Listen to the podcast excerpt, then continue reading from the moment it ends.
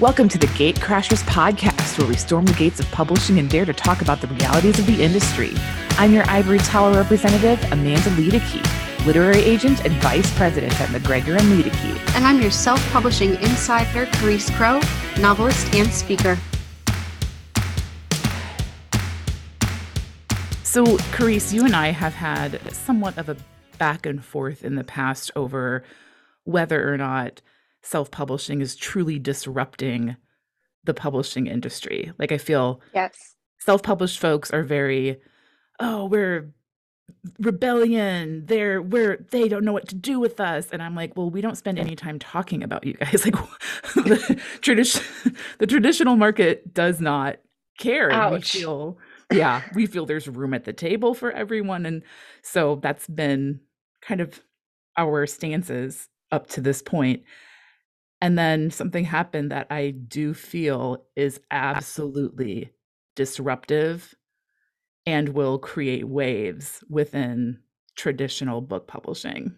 And that is Brandon Sanderson's crazy Kickstarter thing. Most successful Kickstarter of all time, which is crazy that it's for books, you know? Yes. And I've seen posts by him where he's saying, you know, he's just blown away by this. And there have been other Kickstarters for video games and technology and like new things, you know what I mean? As opposed to books. Yeah.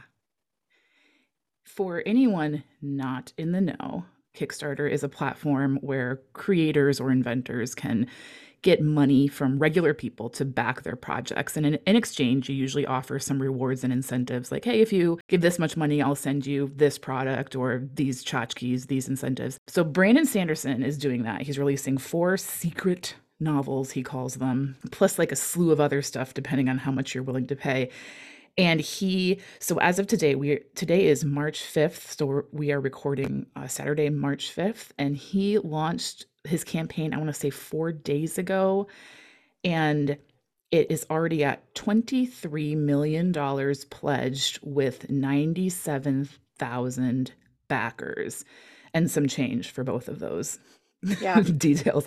So he's got almost 100,000 people paying him millions and millions of dollars for books, for the things that he does on a on the daily. It was crazy, like within the first 24 hours of when the Kickstarter went live, I did the math on, um, you know, okay, so this is how much money has been raised, and then, but how many people backed it? You know, just to get an idea of what the average was that someone was willing to spend to participate in this project. And at that time, it was about like $250 per person. I think it worked out to like 248. Um, and that's just, yeah, that is crazy, right? Yeah. It's, it's absolutely crazy. And it shows the importance of creating a fan base community of some sorts. Mm-hmm. He's not your traditional like hop on Instagram and cultivate your community kind of guy, from what I know of him. But I know his fans are all like, you know, when they find someone else who loves his books, they'll talk about it, they fan over it. Like it is, yeah. You know, it's just he's created this community of supporters, and clearly they are willing to pay for stuff from him. And it's, yeah. And these tiers are not like particularly cheap, especially by self publishing standards. Right. I mean, in the self pub world, it is very common for a full length novel, just the digital copy of it to be on sale for two ninety nine, four ninety nine, you know, somewhere in that like essentially what you've talked about of like this is what you would spend on a latte at Starbucks, basically, and you're getting a whole book for it. And his first entry level tier is just digital copies for these four secret books and it's still 40 bucks. Yeah. So he's still holding a price point that's closer to what a traditional publisher would charge for their ebooks versus what most self-published people would charge. Yeah. That is an amazing point. Like he's not cheapening his work just because he's Mm-mm. doing it on his own. He's holding to those essentially those same price points that his publisher would have given. So here's where it really gets interesting because we've talked in the past about Kickstarter campaigns that go crazy or authors who get um, money for from their readers to do the next book and it seems like the publisher is missing out and i've in the past i've argued well i don't know if the publisher is missing out because usually you only have like 500 backers or like it's not enough Right. to be viable for a publisher but this changes that conversation. And my husband and i were talking and like we were trying to do the math because even if so he his dragonsteel entertainment company is one that he runs and so it's the one behind this. So he clearly has a team working on this for him. Right. I mean, I don't think Brandon Sanderson is going to be personally boxing up his own swag boxes because if he was, like, well, if I was him and I was going to be boxing up my own swag boxes, I would be advertising that fact. Like, dust your dust your swag print box contents for fingerprints and DNA.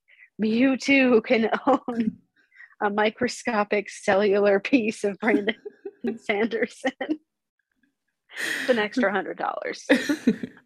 right i mean there are companies that uh there are companies that do swag boxes and that's what they do Right. so he probably Yeah. hired it out it can be expensive it can be um in my experience it can be um you know easily $10,000 for like 50 boxes so Wow. ca- it's expensive you know and he may have found a deal since he's going to be doing so many Right. um so that's why like he's paying people to help him clearly he's paying people to do a lot of the stuff he's not the one you know formatting his book interiors and uploading them to amazon so he also has to figure out like how to get these downloads to his backers which is like is he creating his own like there has to be a third party service that he's using so Right.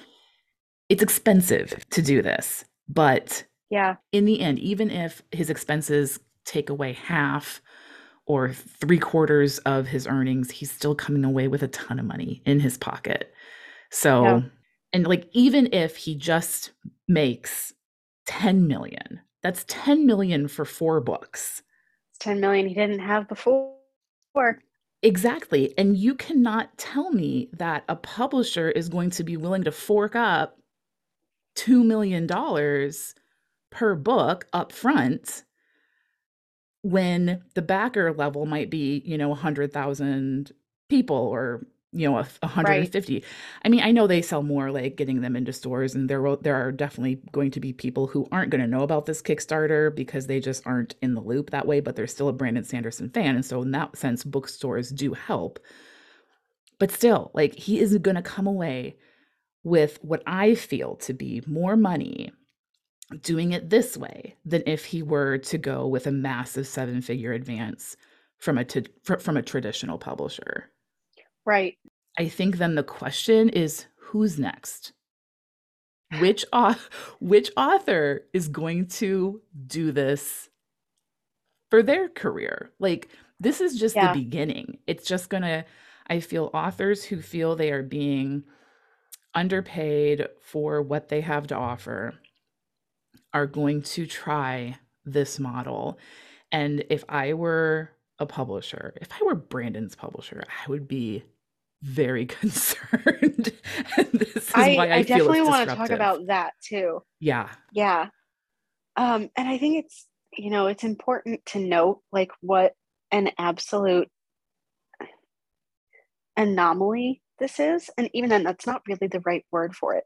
I was watching, I think it was Shaquille O'Neal. He was doing an interview and he made this joke um, that, you know, your first million is the hardest to make. So just start with your second million. And I mean, the joke fell flat, but essentially, you know, they didn't they didn't pick up on what he was saying. I think it's important to note that this isn't something that every author is capable of doing. Right. You need to to some degree already be wildly successful in order to have this kind of wild success. The reason he's got, you know, 100,000 backers is because he sold millions of books. I would assume that Sanderson has sold millions at this point. Each book has probably sold, you know, easily six figures like of copies, right? Right. Yeah. So this isn't something that can just be replicated by anyone, but it shows when you've had success that you do have power to take that to the next level and to go a different direction. And mm-hmm. I feel like this is a big checkmate to his publisher. And what is what is his publisher going to do next? And I don't know what went into this. Like maybe he tried to get a big advance and they didn't want to offer him one. Like it's hard to know the the discussions and and events that led to him making this decision to do it this way. So maybe the publisher right. already shot themselves in the foot by refusing to pay him more. But like what is their next move? Are they going to try to get like at least one book from it? Like I could see them trying to get like well, can we just have like one book out of your next five or something like that to just try to like, you know, maintain some kind of publishing present in presence in the bookstores. And at that point he has nothing to lose by giving it to them either because he's like well if it gets me bookstore presence and if i can advertise these other books in the back of that book like right. he like holds all of the cards at this point. And it'll yeah. be so interesting to see what he does going forward. Yeah one of the things that's that this whole project has surprised me with is i would think that he would have some sort of contractual non compete agreement with his publisher. Um, and certainly that they would get, you know, right of first refusal, which I, I guess is possible that maybe like, you know, they did, they looked at the books and said no. I, but I mean, I don't think they would say no, no. as much as they made an offer and just, he said no. Yeah, that's exactly. Happened. Yeah, and it's but three of these books are in an established universe that he has. And so i was talking with this about this with another writer yesterday um, and they were pointing out you know does the publisher you know the publisher owns those titles. Do they own the universe that the books are written in? I don't know. Right. That is like a contract thing. And his agent yeah. most likely negotiated that in the contract that Brandon retained the rights to the universe. I've done that for authors in the past where just made it very clear the author owns this universe and like this is theirs, this isn't yours, publisher. Um, right. And not every publisher is willing to agree to that, but obviously it seems like Brandon's did. And so he is able to take that, kind of continue that universe into in this other venture he's doing. Right. And that's really smart language to have, you know, in your contract, not just because, you know, so that you can make probably going to be $30 million by the end of this Kickstarter. Um, but if you're signing with a traditional publisher, mm-hmm. if they did own the rights to your story world universe, you couldn't publish anything on your own, not right like promotional materials, not free giveaways. Like they would would all have to go to them. Right. So this is like just another reason why contract review is so important and negotiating your contract knowledgeably is so important. So it's a mm-hmm. good plug for agents because it seems like Brandon's agent set him up for success for him to be able to do this. Right. Um, and you know, the agent who knows what they're they're they've got to still be getting something. I was looking on uh, Publishers Marketplace and he's still selling foreign rights like crazy. He may, you know, so the agent may still be able to do that, like take these books and put them into translated, you know, languages and right. Um, so there's still the opportunity there.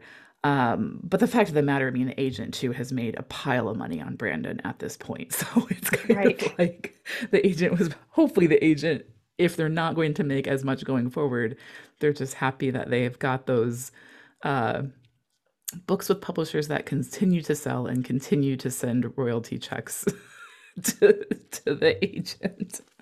Yes.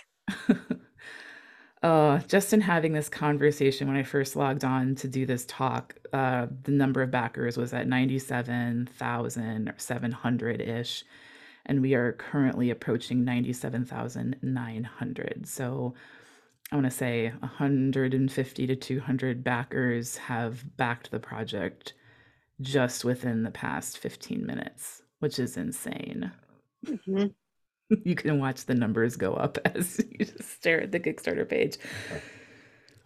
So, all of this to say, it's going to be interesting to see what happens next. Who else is going to try this model? What successful authors are going to break off from their publishers and do it on their own? Is Brandon going to do this again? He may go through this process and then come out feeling, I hated that. I hated doing swag boxes and all of the things. Or he may say, right. you know what, that was a lot of work, but it was worth the money. So we'll see. Um, we will see how it shakes out. Um, and man, to me, this is the disruption in publishing that could change things going forward, especially for those big bestseller authors. Thank you for joining us for this episode of the Gatecrashers podcast. If you found value in this episode or in any of the episodes we've done, you can drop a tip in our tip jar. You can send a tip via PayPal.